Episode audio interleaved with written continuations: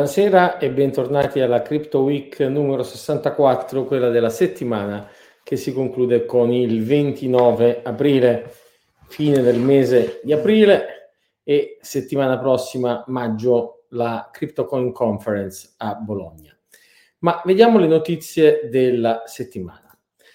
Allora, partiamo con una curiosità. 11 anni fa, cosa accadeva? Beh, eh, ce lo racconta Kevin Andreessen, 11 anni fa l'ultimo email di Satoshi Nakamoto, il quale scriveva ad Andreessen eh, che non aveva apprezzato molto eh, come la sua figura era stata descritta all'interno di un articolo, ma soprattutto passa a Gavin le chiavi, le alert key, che sono state poi nel seguito disabilitate, ma che all'epoca permettevano appunto di eh, dare un'allerta, un allarme a tutto il network Bitcoin. Eh, Gavin risponde a questa email e questa email che potete leggere è lo scambio, è l'ultimo email che eh, vede appunto un intervento di Satoshi Nakamoto.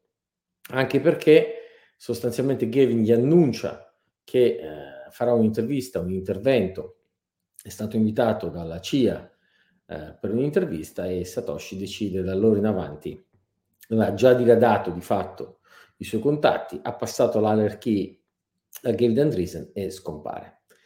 Eh, nell'aneddotica della settimana, che tutto sommato ha dato questi spunti di curiosità che spero apprezzerete anche voi, abbiamo scoperto che Edward Snowden, il famoso whistleblower, no? il, colui che ha rivelato i segreti dell'NSA, ha partecipato al cosiddetto Trusted Setup di Zcash.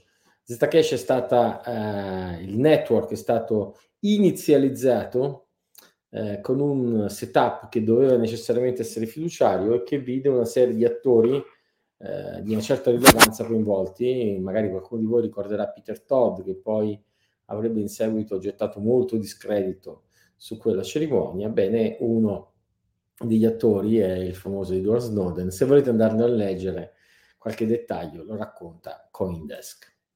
Ma veniamo alle notizie vere di questa settimana. La prima delle quali è da un certo punto di vista il fatto che Twitter ha accettato l'offerta di Elon Musk eh, di acquisizione di totale dell'azienda a 54 dollari 20 per azione. Perché è una notizia rilevante? Beh, perché sapete benissimo tutti, immagino quelli che seguite questo momento, che t- Twitter è di fatto la piattaforma principale eh, su cui si fa informazione in ambito cripto, in cui si scambia i commenti, da cui si leggono le news. E Jack Dorsey, ex amministratore delegato di Twitter, eh, oggi ha lasciato la sua creatura per dedicarsi completamente a Bitcoin, comunque è veloce a twittare, appunto, a messaggiare sulla piattaforma eh, il, la sua approvazione rispetto alla mossa di Elon Musk. Elon Musk vuole fare di Twitter un baluardo ehm, della libertà di espressione, vedremo che cosa succederà. L'altra notizia della settimana è che la Repubblica Centrafricana ha adottato Bitcoin come currency ufficiale. La notizia da Reuters è quindi il secondo paese dopo eh, il Salvador a eh, fare questa mossa. È chiaro che se già Salvador era un paese in via di sviluppo eh, piuttosto piccolo, la Repubblica Centroafricana è ancora più piccolo. Non di meno la notizia insomma, mostra un trend eh, particolarmente significativo e che lascia il segno, tant'è che i commenti non li vediamo solo sulla stampa specializzata, ma addirittura anche su Reuters, su BBC. Chiaramente se ne può leggere su Coindesk tanto quanto su Bitcoin Magazine. Per rimanere su Bitcoin Magazine che dà un doppio articolo di copertura alla notizia, un'altra notizia che riguarda il rapporto tra paesi e criptovalute ci ha presi un po' di sorpresa ed è il bando in Ucraina dell'acquisto di Bitcoin con la valuta nazionale. In realtà la proibizione non riguarda solo Bitcoin, ma riguarda tutti gli acquisti di valuta straniera fatti con la valuta ucraina. E chiaramente una nazione in guerra vuole evitare che i capitali fuggano all'estero e quindi eh, proibisce gli acquisti di valuta straniera, ma questa volta proibisce anche gli acquisti di Bitcoin. È un po' strano considerando quanto le criptovalute sono state utili a finanziare, a portare capitali invece verso l'Ucraina, ma tant'è, ce ne facciamo una ragione. Ci sembrava comunque utile dare la notizia anche perché altrimenti sembra sempre che eh, tante rassegne stampe fanno una specie di spigolatura molto parziale tra le notizie da dare e quelle da non dare. Questa qui stona perché noi tifiamo Bitcoin e tifiamo Ucraina e vedere che l'Ucraina proibisce l'acquisto di Bitcoin fa storcere il naso, ma per carità, in periodi di guerra certe cose hanno anche una loro ragionevolezza. Torniamo invece su una fonte classica di informazione come Coindesk per dare una notizia che ci ha veramente amareggiato questa settimana. Nel discorso di eh, Fabio Panetta, eh, rappresentante di Banca d'Italia nel board di SB, che, in una, eh, che già qualche settimana fa, ricorderete, aveva fatto un discorso al Parlamento europeo in cui incitava sca- una minore di ridurre la tolleranza verso Bitcoin e le cripto, replica eh, questa settimana con un discorso alla Columbia University estremamente eh, restrittivo, estremamente negativo su tutto il fenomeno. Um, rispettiamo le opinioni di quello che comunque eh, sembra ergersi veramente come nemico pubblico numero uno del fenomeno cripto in Europa. Eh, è chiaro che Panetta ha gioco facile, in maniera però un po' intellettualmente disonesta, a mischiare argomentazioni ragionevoli che riguardano il circo Barnum, il far west del mondo cripto, eh, con cose che non hanno nulla a che, e che non hanno tendenzialmente nulla a che vedere con Bitcoin. Ovviamente c'è una grande confusione, c'è un gran mischione, non c'è una grande intenzione di fare chiarezza. Eh, è questo intervento preoccupante? Sì e no. Sì, perché evidentemente eh, Panetta è personaggio di grande autorevolezza in Europa, No, perché probabilmente questi sono gli ultimi tentativi della componente più conservatrice in Europa di avversare il fenomeno Bitcoin cripto per tentare di evitare che accada in Europa quello che abbiamo visto accadere negli ultimi 18 mesi negli Stati Uniti, cioè un sostanziale sdoganamento del fenomeno. Eh, sempre su Coindesk si può leggere eh, un commento abbastanza avvertito sui temi di antiriciclaggio e sulla cosiddetta travel rule. Ne abbiamo parlato già in passato. Tutto sommato, il sottoscritto non ha alcuna obiezione che il regolatore imponga agli operatori ehm, istituzionali del mondo cripto le stesse regole che sono imposte agli operatori istituzionali del mondo finanziario, basta che queste regole non siano imposte agli utenti. La travel rule, per chi non se lo ricordasse, ai ai ai, bocciati eh, all'esame di Ametrano, ma eh, riguarda l'identificazione del mittente e del destinatario di una qualunque transazione.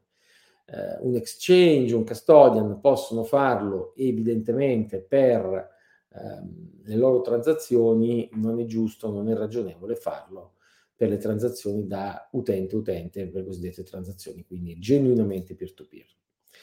E d'altronde che i temi legali siano importanti lo vediamo proprio negli Stati Uniti, dove Wall Street Journal titola l'industria cripto non riesce a eh, assumere un numero sufficiente di legali. La domanda di legali che operano nell'industria cripto è in estrema crescita. E novità ce ne sono ogni settimana, eh, quella di questa settimana però è particolarmente positiva perché il legislatore statunitense ha chiarito eh, in maniera perentoria che eh, la regolamentazione di uno spot market eh, per quello che riguarda Bitcoin e le cripto è alla CFTC, che tra le due authority è quella, CFTC è la SEC americana, è quella più simpatetica a Bitcoin e cripto, se non altro perché appunto ha già autorizzato mercati futures e mercati opzionari e quindi potrebbe autorizzare un mercato spot. Eh, ricordiamoci che in America un mercato spot di Bitcoin c'è già, eh, si chiama Coinbase, quotato al Nasdaq, ma insomma potrebbero nascerne altri ed è diventato chiaro chi segue questi mercati. Eh, con l'altra authority invece il contenzioso, chi ci segue ormai sarà anche un po' annoiato della vicenda, è quello che riguarda l'ETP, scusate, l'ETF su un Bitcoin spot. Quello che abbiamo oggi votato negli Stati Uniti è un ETF sul futures Bitcoin. Invece sullo spot Bitcoin eh, la SEC continua a bocciarlo, ma Grayscale, che aveva fatto la voce grossa qualche mese fa minacciando di portare in tribunale la SEC se avesse bocciato arbitrariamente la richiesta di eh, avere un ETF su Bitcoin Spot, beh, insomma, eh, Grayscale torna alla carica e quindi rinnova la sua richiesta. Ne vedremo delle belle. Il mondo della finanza tradizionale apre sempre di più a Bitcoin ed è notizia di questa settimana che Goldman Sachs ha eh, concesso il primo prestito garantito da Bitcoin. Non si sanno molti dettagli, non li troviamo su Bitcoin Magazine, non li troviamo su Coindesk, ma la notizia è ufficiale e non è stata smentita. Dall'altro lato, il mondo della finanza tradizionale accoglie Bitcoin tra gli strumenti di investimento che gli americani possono usare per il loro piano pensionistico, il cosiddetto 401k plan che eh, tutti gli americani conoscono. E sì, perché Fidelity consente di mettere Bitcoin nei propri conti 401k e chi ha usato per prima questa opportunità? Ovviamente MicroStrategy che appunto consente ai suoi dipendenti di accantonare eh, il risparmio pensionistico anche in Bitcoin. Eh, proponiamo dal sito di Amicastor una serie di domande senza risposta su Board Ape Yacht Club. Allora, Amicastor, per chi non l'avesse messo ancora a fuoco, è una straordinaria contrarian, ce l'ha a morte con Bitcoin, con cripto e con tutto il mondo che a noi interessa. Eh, la signora è intelligente, e a me capita poi peraltro al 90% dei casi di, avere, di essere in perfetto accordo con lei. Ovviamente è una critica ferocissima eh, non solo del mondo degli NFT, del mondo di Ethereum, della decentralized finance, degli shitcoin vari, eh, poi però mh, è accecata in una furia completamente eh, contrarian e sembra non voler cogliere la differenza di Bitcoin da tutto il resto. È comunque sempre un buon esercizio intellettuale confrontarsi con chi la pensa diversamente da noi e siccome sono pochi quelli che lo fanno in maniera argomentata, congruente, razionalmente intelligente, quei pochi che lo fanno meritano qualche attenzione, se non altro per imparare poi a rintuzzare eh, le loro critiche quando non fossero fondate. Amy Castor è una di quelle, una delle pochissime. Eh, per esempio, il metaverso, no? il luogo che dovrebbe accogliere questi NFT, questa settimana si è preso uno scrollone. Si è preso uno scrollone perché niente di meno che Mark Zuckerberg, quindi l'amministratore delegato di quella che una volta si chiamava Facebook e oggi si chiama Meta, proprio cioè l'azienda che più sembra scommettere sul metaverso, ha dichiarato esplicitamente che l'orizzonte per eh, fare profitti nell'ambito del metaverso è 10 anni da oggi. 10 anni da oggi sul mondo dei mercati finanziari è praticamente un'eternità, non c'è alcun fondo che investa con un orizzonte superiore ai 2, 3, 4 anni, se non appunto qualche venture capital. Uh, questo scrollone evidentemente è stato così significativo che in qualche maniera anche le azioni di Coinbase sono arrivate al loro minimo storico, nonostante appunto il lancio di un NFT marketplace. Allora, intendiamoci, la quotazione di Coinbase a 85 miliardi di dollari era abbastanza implausibile. I 35 miliardi di dollari raggiunti recentemente erano probabilmente un punto di equilibrio che si poteva pensare fosse eh, sostenibile. In questo momento però eh, la market cap continua a scendere, vediamo dove si assisterà o se dovesse rimbalzare. Uh, Coinbase resta comunque la borsa uh, numero uno negli Stati Uniti e ricordiamoci sempre vale molto di più di una, della stragrande maggioranza degli istituti bancari mh, europei. Uh, se gli NFT mordono il freno, segnano il passo, ricordate la notizia di due o tre settimane fa del primo NFT, del primo tweet di Jack Dorsey, comprato originariamente per 28 milioni di dollari e eh, il suo possessore ha tentato di rivenderlo per 50, ma ha spontato poco più di 200 dollari, dimostrazione che gli NFT non hanno un reale valore di mercato, almeno non in senso collezionistico. Invece l'altra uh, fuffa spinta che non accenna però a, a dare segnali eh, di rallentamento è il mondo della DeFi, tanto che quando il custodian Fireblocks attiva eh, Terra all'interno della sua piattaforma vede immediatamente mezzo miliardo di dollari di flussi, quindi c'è una pressione gigantesca. Interessante, le, sono interessanti le dichiarazioni dell'amministratore delegato di Fireblocks, Michael Shalov, il quale chiarisce alla fine eh, che eh, è straordinariamente insicuro il mondo della DeFi e che loro non danno sostanzialmente alcun tipo di garanzia.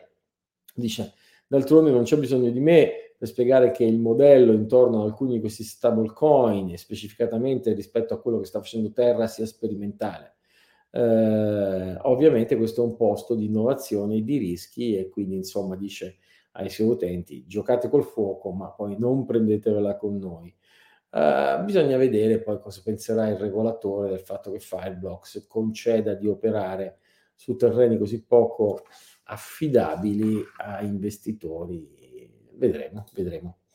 Eh, nel frattempo la DeFi ogni settimana segna qualche piccolo crepa nel muro, qualche crack, qualche smart contract volato, violato, scusate. Questa settimana è il caso di Aku Dreams eh, con una violazione che costa 33 milioni di dollari, piuttosto che Deus Finance violata per 13 milioni di dollari, piuttosto che Metamask, il wallet numero uno per tutti quelli che giocano con DeFi, che si ferma perché Infura eh, ha un altro service outage, insomma smette di funzionare per un po'. Cos'è Infura? Eh, Infura è sostanzialmente una infrastruttura che permette alla maggioranza degli operatori del sistema Ethereum di operare con Ethereum. Siccome un full node Ethereum è di fatto insostenibile, ingestibile, tecnologicamente impratico, insomma la tecnologia di Ethereum è un colabrodo, l'unica cosa che si può fare per operare su Ethereum è appoggiarsi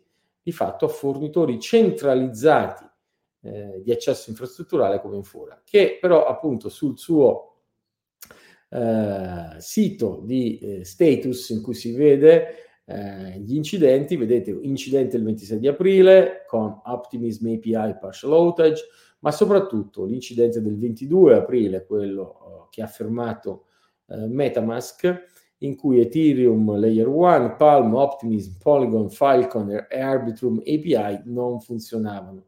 Ma se vedete anche il 18 c'era un errore, anche il 17 aprile c'erano degraded performance, il 15 c'erano problemi su Polygon, insomma un'infrastruttura tecnologica che è un colabrodo ed è un colabrodo centralizzato.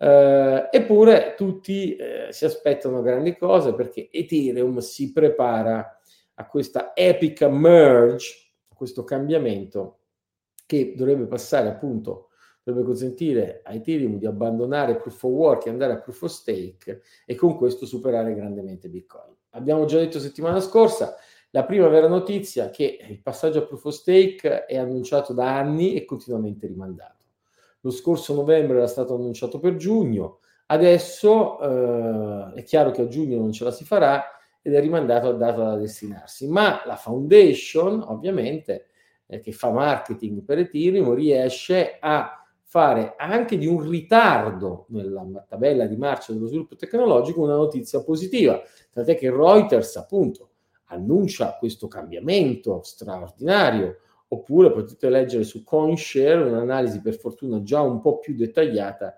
che vede i compromessi e i benefici del passaggio a proof of stake di Ethereum. Se mai questo passaggio dovesse riuscire. E siccome avevamo criticato settimana scorsa il fatto che l'Ethereum Foundation avesse il 20% della sua liquidità in dollari piuttosto che in cripto, per carità, diamo spazio anche alla risposta che su uh, Coindesk Sam Kensler e Sage Young hanno dato. Cosa c'è di male che l'Ethereum Foundation abbia Fiat? Probabilmente nulla, anche perché appunto per pagare giornalisti prezzolati e lo stipendio a sviluppatori in cerca eh, di autore di competenze servono dollari perché forse neanche quelli vogliono eh, gli Ether e quindi non c'è niente da fare. Bitcoin piuttosto brutto, grasso, pelato, un po' come Metrano, un po' fastidioso, un po' antipatico proprio come Metrano, prosegue la sua marcia senza curarsi di nulla e il mining, anzi scusate, l'hash rate della rete Bitcoin raggiunge un nuovo all time high, un nuovo record.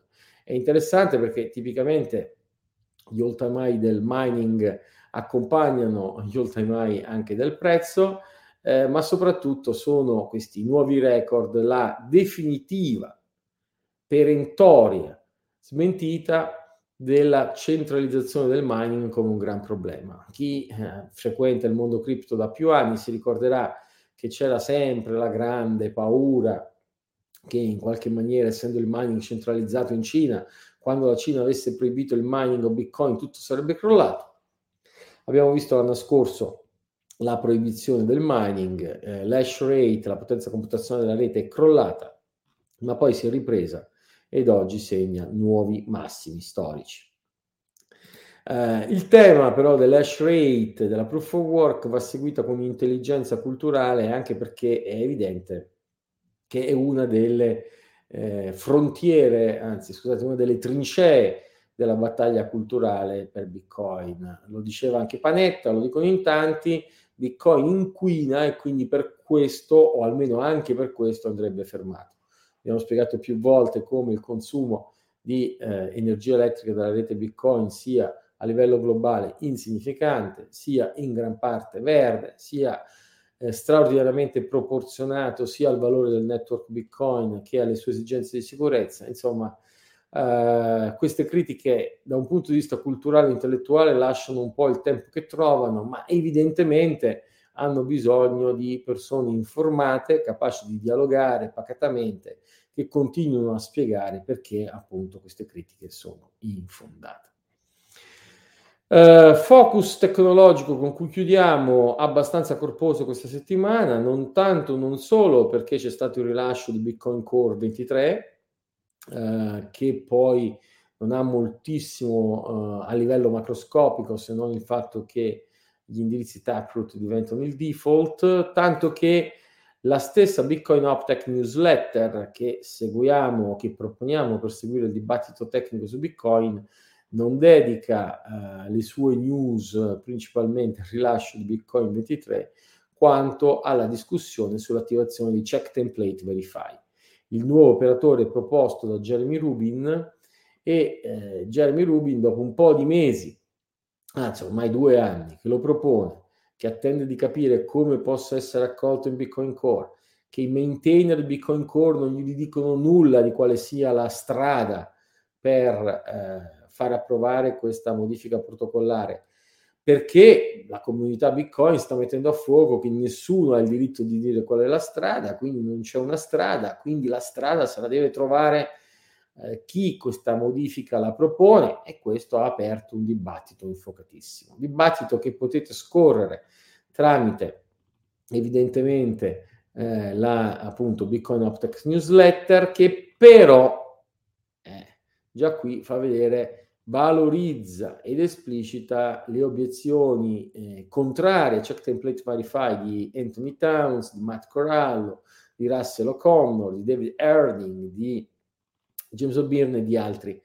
Eh, insomma, si dà più voce a quelli contrarian che oppongono il cambiamento che non quelli favorevoli. Chi dice di un certo clima, insomma, non proprio favorevolissimo. Però leggetevi eh, direttamente sul blog di Jeremy Rubin, tutti questi link sono nella pagina della Crypto Week eh, che sarà pubblicata eh, sul sito del, di, del, di CheckSig. Andatevi a leggere appunto come Jeremy Rubin propone eh, Check Template Verify, noto anche come BIP 119, appunto dalla Bitcoin Improvement Proposal che lo promuove è interessante, come sempre, la ricerca di BitMEX, che questa settimana fa un focus proprio su Check Template Verify e sintetizza un'opinione che è tutto sommato abbastanza vicina a quella del sottoscritto. Cioè, Check Template Verify sarebbe utile, è maturo, potrebbe essere adottato. Di fatto pare che non interessi a tanti. E perché non interessa a tanti? Perché interessa all'industria di servizi finanziari e insomma una certa parte della comunità Bitcoin non guarda con simpatia, quindi sostiene che Check Template Verify non darebbe i benefici essenziali e quindi la cosa, la, la sua attivazione è ritenuta eh, da BitMEX abbastanza improbabile e anch'io condivido questa opinione, pur dicendo, e lo dico con molta chiarezza, che io personalmente invece sosterrò lo sforzo di Jeremy Rubin perché mi sembra eh, ragionevole, proporzionato, adeguato e intelligente. Ma tant'è, si giocano a volte anche delle battaglie o delle partite sapendo di probabilmente doverle perdere.